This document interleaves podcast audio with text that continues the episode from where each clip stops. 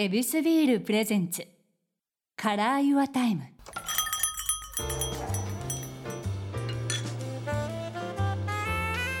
目抜き通りから一本入った静かな通りに佇む一軒の店 Your Time ランチから夜の一杯まで気軽に人々が集うこの店にはさまざまなお客様がやってくる。今日のお客様はジャズピアニストの平戸祐介さんです。よろしくお願いします。よろしくお願いします。さあこちらはもうお店でございます、はい。ゲストの方とエビスビールで乾杯ということからスタートさせてもらいます、よはい。ろしいでしょうか。あ、嬉しいですね。ありがとうございます。ははい。い、エビスビール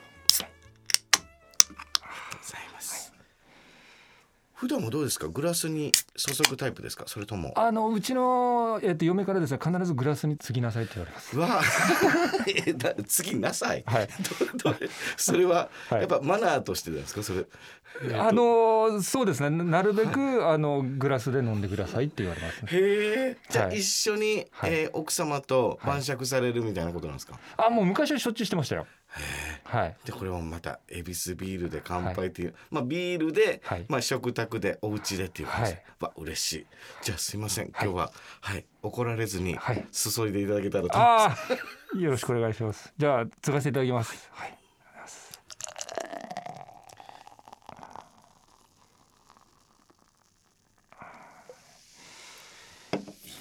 ですねではエビスビールではい。乾杯、乾杯。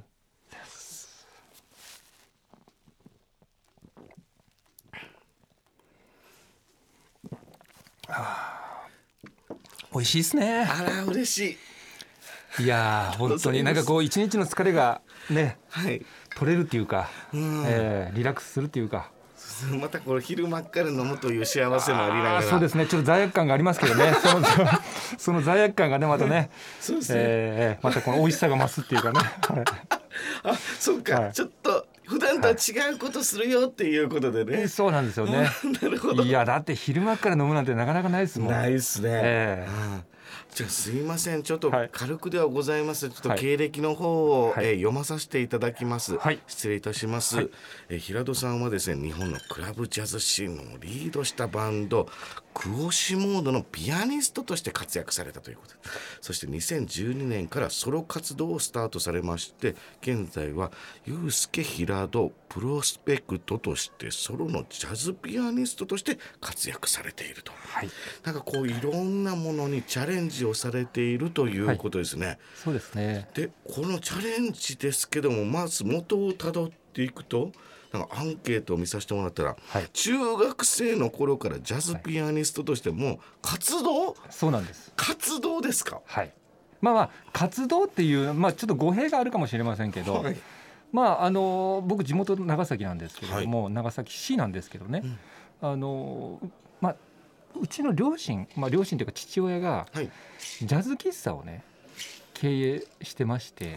はい、もう今は辞めちゃったんですけどね。えー。はい、でまあジャズ喫茶をやっていたという関係で、まあ、ジャズにもまあもちろん造形が深かったし、で母親もあのクラシックのピアノの先生をやってましてね、はい、今も現役でやってるんですけど、はい。はい。まあ、そそういう環境もあって、あのまあ、音楽の道に進めたかったっていう思いもあって、はい。でまあ、僕も幼少の頃からねそのジャズ喫茶をうちの父親がやってましたんでレコードをたくさん聴いて。はい、でまあそそういうこともあり、まあ、中学校の時にじゃあ親父がもうじゃあちょっとジャズのねライブやろうと。プロプロのミュージシャン連れてくるからあの腕試ししてみろって言われてえそれで少ないレパートリーでプロの方と演奏させてもらったのが中学校の頃なんですよ。すいません。まあ僕はちょっとジャズというイメージが、なんか即興というイメージがすごくあるんですけども、えまさにじゃあプロに混じって、はい。一戦試してこいっていうことなんですね。そうなんです。すごいなその親父さん。いやそうなんですよ。あのはい。でプロの要はね洗礼を浴びてこいと、はあ、はい、そそれは。早い方がいいからと。え？はい。いやこれすいません。僕うちの子供5歳ではい。ピアノを習い始めたところなんですけども、はいちょっとそれぞれジャンルがどうやら違うらしいじゃないですか、はいはいはい。同じピアノでも。えそこでこうジャジーに行くっていうのと、はい。まあうちでは童謡を弾くっていうの。まあまるっきり違うのか。もう英才教育としてははいジャズだったんですか、えそうですね。でもあの母親は先ほど僕お伝えしたように、はい。クラシックのピアノの先生だったので、はい。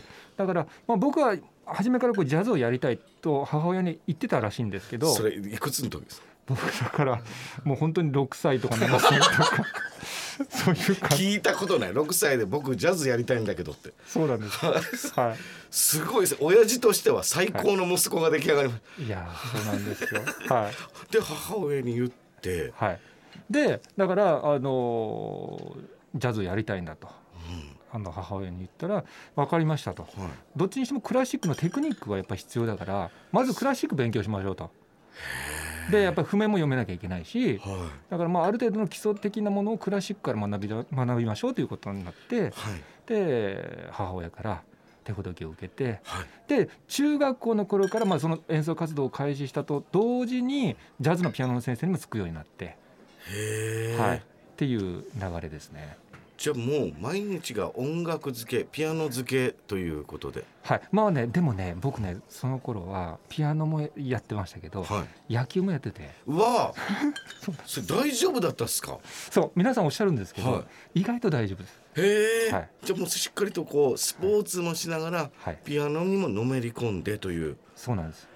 第一戦目はい、どうだったんですか？演奏会はい、プロと混じっていやーやはりねこう緊張するんですね。そうえーっすよね、そうなんですよ。大人って相手どれぐらいですプロって？いやもう当時もうバリバリの40代うわまあ油の乗ったジャズの方々と演奏させていただいて。もうあの中学生とかからしたらもうおっさんですよね。そうですね。おっさんと混じるってそれだけで緊張するのに。いやいや。おっしゃる通りなんですよ。うわはけど自分としてははい。どういった感想だったんですか？い、いやもうねもう乗り出した船にもうただ乗ったという感じなんですよ正直言うと。でも乗ってもう後のことあんまり覚えてないんですよね。へはい、その緊張していたというのもあるしはい。だからもう大きい船に乗せてもらってそれでまあねもう目的地に着いたっていう感じでしたね。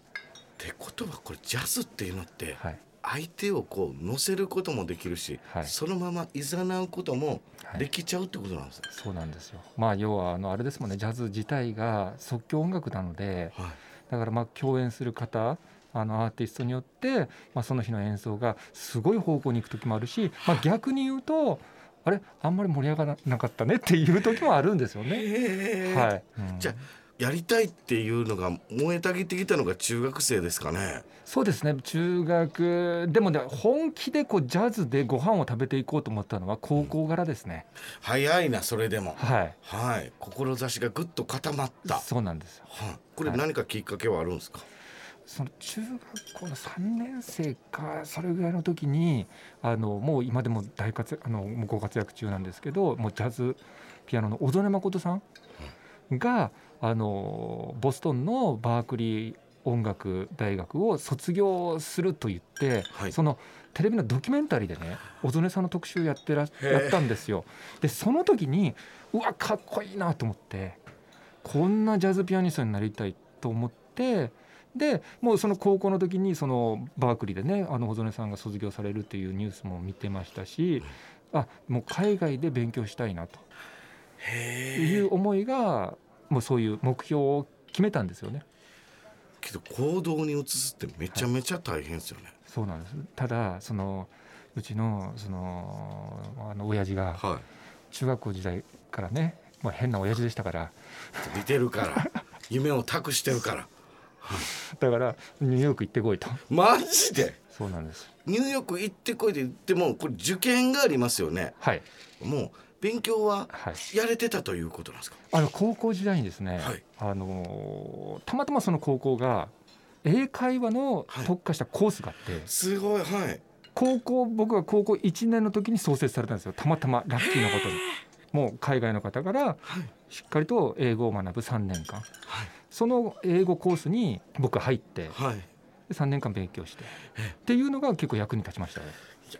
とはいえです。このしっかりと本場で立ち向かえる英語力と、はい。本当に大学入れてしまうってすごいですねこれまた。いやーでもね案外言語がちゃんとしっかり喋れないとはい。いけないような分野じゃないんですよ音楽って。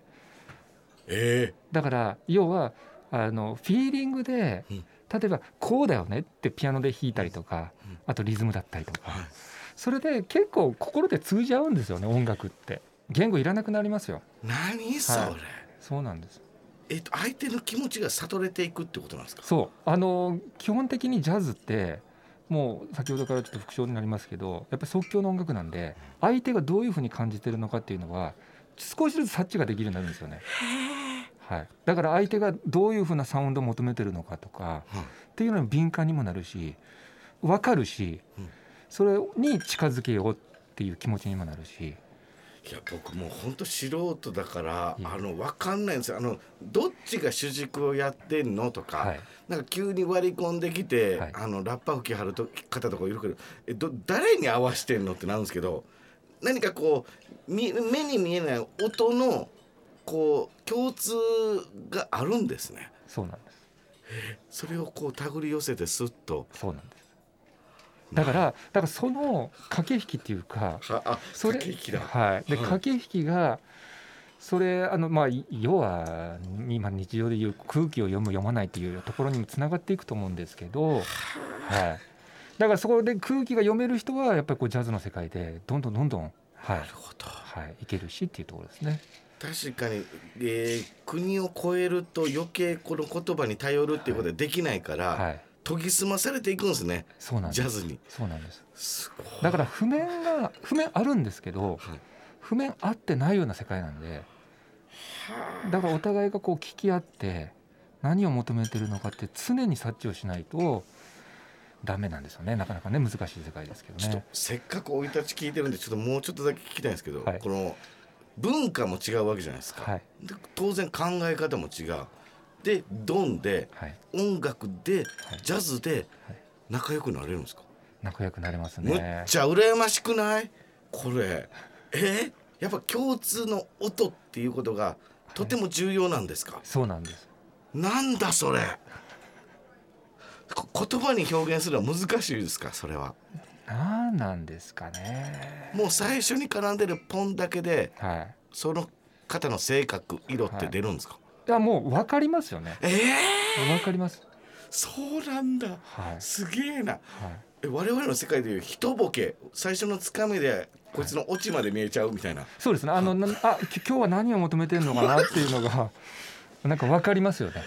すごい世界だな、はいけどまあこれは、えはい鍛錬していた結果なんですかねそうです。やっぱりそうですだから僕が中学校の時に初めて親父がセッティングしてくれたコンサートではもう全然分かんなかったですねちょっともう親父ロードトゥニューヨーク見えてたんやこれ。もう受験さす気まんまやったかもしれない親父さん。はあ。いやすごいことです。ありがとうございます、い、やそれでしっかりとジャズを学んで帰国後に、えークオシモードを結成されて、はい。そしてこの名門のジャズレーベルブルーノートで正式契約を結ばれる、はい。そこで契約されてじゃあ、はい。ほんまでジャズ、えーグループとして、はい。もう耳の超えたお客様にはい。提供していたってことですか、そうですね。いやでだからこそ、だからこそあの、まあ、学んだものもすごく大きいんですけどね、ただそこでやっぱ失敗もしましたし。失敗って許される世界でもなさそうな、いや許されないですよ。許されないですけど、はい。だから要は誰が聞いても間違いとか、はい。そそういうのではないですよ。なるほど。ただやっぱりこのちょっとした紐紐の掛け違いというかそれがやっぱりプロになってくるとすごく気になるんですよね。なるほど。うん、あこの瞬間あこの方と会話できなかったとかあ。読み取れなかったとか、うん、サポートできなかったとこの瞬間とかね、そっか感じていく部分だから余計にはい。ちょっと歯車がずれると、はい、ずれっぱなしになる時もあるんですね。そうなんですよ、すごいな。はい。けどやっぱその経験っていう本物の中でやるという経験がはい、今にも生きているということなんです。そうですね。どれくらいやられてたんですか？そのグループを作るってまたこれ、はい。結構腹のこうねくくらなあかんことではありますが、はい。はいもうこれでいくぞってはい。思ってはったってことですよね。そうですね。あのその僕が講師モードっていうバンドを結成した時は、要はジャズってやっぱりこうちょっと勉強してやらなきゃいけないものなんだとかね。あとちょっと難しい音楽だよなっうんていうやっぱりこうリスナーさんのファンの方もたくさんいらして。はい、でそこをちょっとどうやって崩そうかなっていうのを考えてたんですあよ。あなるほど。はい、でもうちょっとねあの敷居を下げてもっとたくさんの方に聞いてほしいなっていうのが当時ありまして。はいでやっぱりこう考えたのがこうオーセンティックな今までのこのモダンジャズではなくってあのもうちょっと体がう動かしたくなるような、はいうん、ちょっとメロディーもキャッチーで皆さんにちょっと寄り添っていけるようなジャズを提案したのがクオシモードだったんですよね。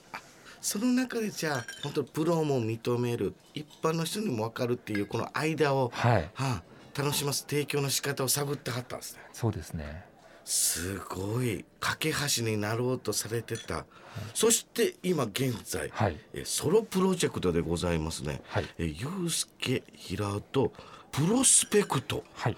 プロスペクトってこれなんどういった言葉なんですか？あのこれ展望ってねいう意味なんですよね。展望。はい。はい。だから、まあ、要はジャズってもうね1年後2年後ってもう常にアップデートしていくじゃないですか。はい、もちろんこの即興の世界なのでもう一日一日でも変わっていくような音楽なのででそそれをあのアップデートしていった音楽をこのプロスペクトでやっていきたいという願いのもとにですね。はい。そっか。確かに僕たちがこう勝手なイメージでいくと普遍そしてまあ古典的なものを楽しむっていう意識でしたが、はい。現代ジャズってなったら時代に合った、なんなら先も行くっていうのもあって当然ということなんですね。そうなんですよね。へえまあ、ユースケ・ヒラドプロスペクトももちろんやってますし、まあ、自分個人でねユースケ・ヒラドというはいあのプロジェクトでもやってます。アーティストとしてもはいしっかりと表現者としてやってはると。はい、ああなんかこう求めていくそして時代に合わせるってなると、はい。こう自分の中でのこのマイナーチェンジも大変ですね。じ。ゃあ大変なんです。たただね、あの僕あのチャンさんと、うん。あのこうやってお会いできえてすごく光栄なんですけど、ええ。あのやっぱりこうジャズとお笑いってね、同じだと思うんですよ。これも、やっぱりこう空気感っていうか、はでももうもちろんこうオチまではい。考えてお笑いってやってると思うんですけど、ただ予定外だったりとかはい、っていうことが起きると思うんですよ。でその時になんとなく上手に対応しされるじゃないですか。俺その時にわこれジャズだと思うんですよ。あ嬉しいこれジャズだよね。最高の褒め言葉そんなそう。はいでうちの息子がえもう大ファンで、ありがとうございますもう一滴球だったり、なはいもうすごい人なんだよって。渋いなまたちゃんだなんていやありがとうございますよろしくお伝えください、はい。ねいやいや僕も本当に思うんですよ。なるほど、はいやだそういうところでいくと、ええこの若手であるとかベテランさんに対してい。はい。一緒にするっていうことにはもう特化してますよね。そうですね。はい、同じメンバーでというよりかは、うん溶け合うこのケミストリーみたいなのを楽しむっていうの、はいで今回このリリースされはります、はい。3月23日のこはい。の「ハイヤーハイヤー」これはもうそういったアルバムということで、そうですね。はあ、はい。これ若手の方とこんないろいろやるっていうふうなんて、若手の方もそうですし、はい。挑む自分自身も怖いことではあるんじゃないかなとも思うんですが。おっしゃる通りです。はい。はい、いやもうね本当は同じ年代で音出し合った方が一番当然、楽なんですよ。はい、あこうだよねだよねっていう世界観なんで。あ表現が素直で嬉しいです。そうです。楽なんですよね。楽です。まさにお笑いで例えられるならはい。ちょっと1年目2年目のスクール上がりの若手とやるのってしんどいんですよね。やっぱりですか？それよりかはえ加藤紀子さんとかはい。井森美幸さんとはい。やり合う方がどれだけ楽か、やっぱり楽ですか？そう楽です、はい、次二の手三の手を考えながら今を喋れるんで、ええでそうやっていざなってくれるんで楽です。だからすごいことをされてるなと、はい。僕は僕心の中では思ってましたわ。いやけこれはチャレンジは、はい。やっぱりいろんな思いがあってのチャレンジなんですか？そうですね。あの、まあ、自分自身も先ほどねあの中学校からジャズピアノの活動を始めたっていうことをお伝えしましたけれどもやっぱりその時にねあのその40代の50代かなあのそのジャズの先輩ですよね。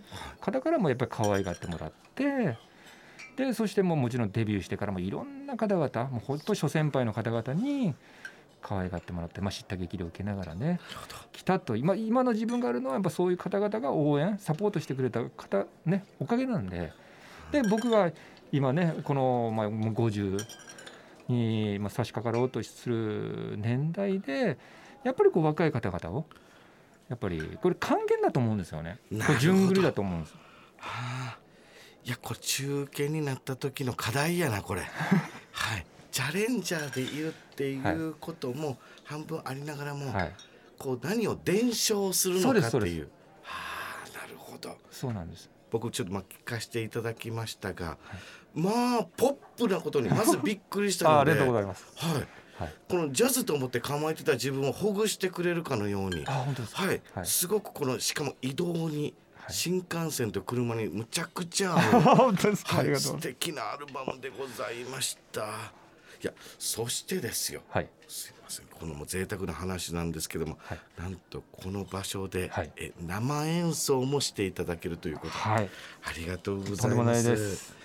えーいろんな経歴を聞かせていただきましていろんなジャンルも持ってはる手の内あるというのもありますがえ今回どういった曲を聞かせていただけるんでしょうか、そうですね。あのー僕はあの長崎の出身なんで、はいちょっと長崎にねちょっとちなんだ楽曲をちょっとジャズアレンジでへやりたいなと思っております。あの今ねやっぱりこう世界中がまあいろんな意味でこう不安定じゃないですか。ーはいやっぱりこう平和って大事だなと思うんです。はいまあ、その願いをね、まあ、込めて、えー小関裕二さんがねあの作曲した「長崎の鐘」っていうね、えー曲をジャズアレンジしましたんで、はいえーそれをちょっと聴いていただきたいなと思います。ありがとうございます。よろしくお願いします。「あ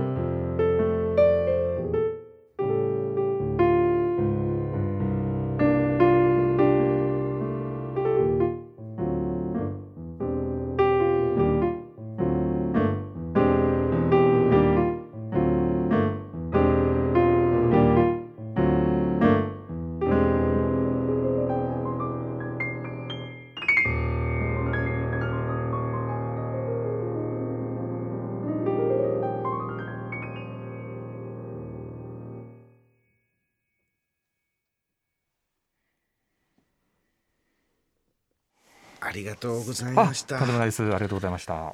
えー改めてどういった思いを込めて、えー演奏されてたんでしょうか？そうですね。やっぱりもう先ほどこう演奏する前に思ってたようにやっぱりこうねあの平和がやっぱり一番だな。そういう思いで、はいやーあの長崎だから訴えれるというはいこともあった上で、い。はい、なんとまあこのジャズというジャンルの中で和がしっかりと届く。いや僕はかあのすごく感動させていただきました。あありがとうございます。あそしてこう教えていただいたこの流れの中で、はい。えーこれジャズだからこそ、はい。こう言葉じゃないで文化じゃない部分で、はい。感情で訴えるっていう部分はやはりこの曲に乗せるっていう力があるんすね。そうなんですよ。だから、まあ、ある意味また新たな生命っていうかが生まれてくるんですよね曲からね、ああなるほど。はい、やっぱり特にこの長崎の鐘っていうのは、うん。やっぱりこうねあの原子爆弾が落とされてそしてそこからねあの今もうこう焦土と化した長崎だけれどもそこから、えー新たな未来に向けて一歩歩み出そうよと、えーいうまあねあの曲なので、はい、もうまあ平和困窮ですよね。はい。はい、いやこれはすごい。ジャズというものが、はい、あのできる、えーわ技はい、っていう感じを、えーいただけましたね。はい、ありがとうございます。札幌例えば旬のお野菜たっぷりのパスタを作った時お家でゆっくり映画鑑賞する時あなたのとっておきの時間を彩るビールがあります。カラーユアタイム恵比寿。この番組ではですね、えーいつもゲストの方にこの時間にまつわるお話をこう伺ってるんですけども、はいまあ、ヒロドさんにとってのこの一番楽しい時間ってはい。これだっていうものってありますかね、そうですね。このビールだからじゃないですけどやっぱこう楽しい仲間とお酒飲んでるのが一番楽しいんですよ。一応いや本当に楽しいじゃないですか。はい。仕事終わっての。仕事終わって。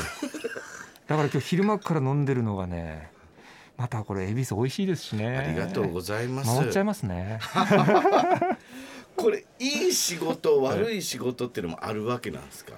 あの皆さんが笑顔になってくれた時っていうのは自分の中でいい仕事をしたなと思うんですよね。その時間はやっぱり自分にとってのはい。素敵な時間になっていくわけなんですね。そうなんです。でジャズって面白いもんで一心伝心伝わるんですよ。そう。あの自分があれっていう演奏した時のお客さんってよかったよっておっしゃってくれるんですけどでも目が笑ってないんですよへそう日本人の方ってすごく優しいしえ。はい。フレンドリーなんでうんよかったよ素晴らしかったですっておっしゃってくれるんですけどだけど顔は笑ってないんですどっかに本音出てるんですか？そうなんです へえ。そうじゃあその演奏されてる時のえ笑顔って、はいもう紛れもないこれが答えなんですね。そうなんですへえ。だからジャズってあのやっぱり一般の方からしてみればどれが間違いでどれが正解かって分かってない中でやっぱり聞いてる、ね、ことが多いのではい。だけどやっぱり感じてるものは一緒なんですよねこのバイブスは。はい、なのでそこの変変なバイブスじゃないけどそそういうものが伝わってる時ってやっぱお客さんもん今良かったのかなっていうね感じになってますね。じゃあお客さんがぐーっとボルテージが上がっていく、はい。え笑顔がこうふわーっと咲いていくっていうのが、はい。えやりながら見ているわけですか？そうです。基本的にそうですね。だからそれそれで演目変えたりとかもしますんで。そうなんや。はい。いやだからチャンさんとかそすごく切り替えがまあすごいなと思って。ロケ芸人ですからね天気その相手っていうのはまあ、ね。はい、いやけどもういやだから多分ねチャンさんもジャズ向きだと思うんです。よいや が楽器をやりましょーじゃあそのもうミッキーマウスマーチしか弾けない。は けどなんかこう心相手を、はい。に寄り添うっていうことがはい。もう大前提なんですうね。そうなんです。でそんな平戸さんがプロのこのミュージシャンとしての心がけていることこだわっていることを聞かせてほしいです、そうですね。もうこだわってることはとにかく一つ一つのこう物事を丁寧に扱いたいんですよね。えはい、あのやっぱりこう日常で仕事、まあ、チャンスもそうだと思うんですけど忙しくなるとやっぱり一つ一つの物事がちょっとああこれでいいかなって妥協もあるしちゃんとやってあげたいというかその先にある、えーなんつうのかなあの頼んでくれた人の笑顔だったりとかあありがとうっていう顔が見たいんですよね。なるほどなので自分がちょっと疲れていててもちちゃんとしっかり丁寧に一つ一つのことはややろうかなと思ってます。僕があの改めて、えーびっくりしたのはご自身がピアノも全てセッティングして、はいそして音のチェックもしっかり入念にした上で、えーさっきの演奏があったということですけど、はい今のお言葉全てにそこに通じますね。はいいや僕ね、あのそのクオシモードっていうバンドをはい。やっていた時は、ええ。ちゃんとマネージャーがついて、はい。レーベルの担当者がついて、い、ろんな方々にサポートしてもらって、そしてまあいろんなことをやっていただいたっていうところがあるんでやっぱりこう今は自分でしっかり自分の周りのことはやろうという。まずそれで見えてくるものもあると思うんですよね大切なものがね。なるほど。はい。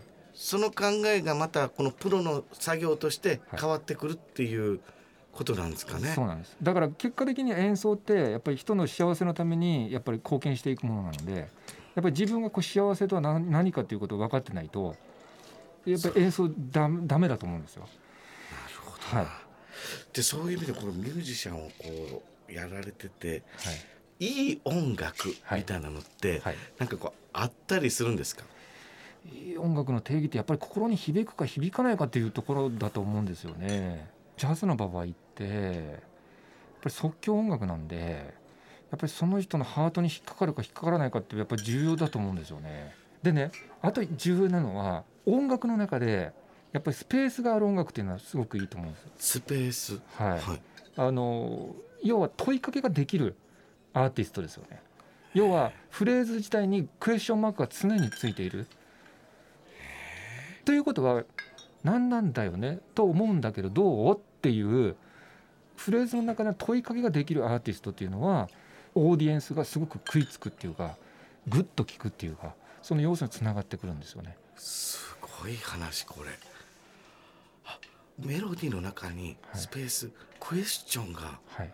えー込める。はい、するとレスポンスが客席が変えてくる。返ってくるっていうか何なんだろう。うん？ってなってる。そそうです。それが要は1から10までしっかりとストーリーを話してしまうアーティストってこれが2時間とかのコンサート形式になっちゃうと途中で多分飽きると思う。だってその先が見えるから。なるほどね。はい。これって相手に伝えるの難しいですね。難しいですね。だからもう本当にその現場現場で違うんでやっぱり求めてくるのが。で例えばこうコンサート会場に入る時もあ今日はこういう客だよなと思って自分の中で入るんですけどいざ演奏してみたら全然違ったとかうん、いうのもあるので。まあ確かにお笑いでも少し似ているっていうことがだんだん分かってきました。そうなんです。野外で石投げてくる兄ちゃんとかがいる。このどうしようって言ってはい。子供用のショートコント56発打っとこうかみたいな。あるもんないや一緒じゃない？いや。すごい世界をやられてはります。ありがとうございはます。でそんな日向さんが手掛けているこの出島ミュージックヘリテージ。はい。これどういったプロジェクトなんですかね？そうですね。あのこのプロジェクトはですねあのまあ端的に言うと長崎をもう音楽で元気にしていきたいっていう思いですね。うん。で先ほどお話ししましたけれども還元っていうところにもつながってくると思いますね。はいはい、あのやっぱりこう長崎の方々にずっと応援してもらってで今の自分があるのでそのふるさとにやっぱりこう恩返しをしていきたいやはりこの環境っていうものが自分を育ててくれたっていうことなんですかね。もちろんです。はあ。だからこのジャズっていうものに対してもそして長崎の郷土の歌っていうことに対してもいっぱい取り入れた上ではい、今の平戸さんがあるということなんだ。そうですね、長崎自体がやっぱりこう融合文化なんですよね。ですよね。それはもう出島っていうぐらいですから。そうなんですよ。はあ。だからこう西洋の文化が入ってきてそして日本の文化と混じり合って独特の文化を生んでいったっていう側面があるので、まさに平戸さん。本当ですね。ええ。そうなんで元はたどればあので長崎の出島っていうところにもともとこのオランダ商館があったんですけど、歴史をたどるとその出島の前は平戸だったんです。ええ 平戸にオランダ商館あってはい。でオランダ商館が平戸のオランダ商館を出島に移したの。もう元祖はそうなんですか？そう元祖は平戸なんです。でその平戸っていう名字をはい。も持ってはるのが平戸さん？いやーわかんないです。そこのつながりはわかんないですけどだけど多分長崎県の平戸から来てるだろうとじゃなかったとしたらこんな偶然もないし たまたま向こうの方の平戸でなわけない。いやすごいですね、はい、でまたピアノもはい。出島から入ってきたんで。えすごいやんこれ。それを方が育って、はい。ね、ニューヨークそして世界をはい。しっかりと視野に入れて今また長崎に帰ってきはって、そうなんです全部つながってるんですだからニューヨークもオランダの植民地でしたし。うわ 全部つながってる。ーすげえな。いやこの自分の運命はやっぱ楽しいもんすか？いや楽しまなきゃダメでしょ。うわーかっこいい。はい素敵ですさあ改めましてでございます。平戸さんのアルバム「ハイヤーハイヤー」ははい。3月23日リリースでございます、ぜひチェックしてみてください。そして来週も生演奏していただけるということで、ありがとうございます。よろしくお願いします,、はい、ここでお知らせです。恵比寿公式 Facebook ページでは皆さんのビール時間を彩る恵比寿ならではの情報を発信しています。こちらもぜひチェックしてみてください。飲酒は二十歳になってから。恵比寿ビールプレゼンツカラーユアタイムちゃんかわいでした。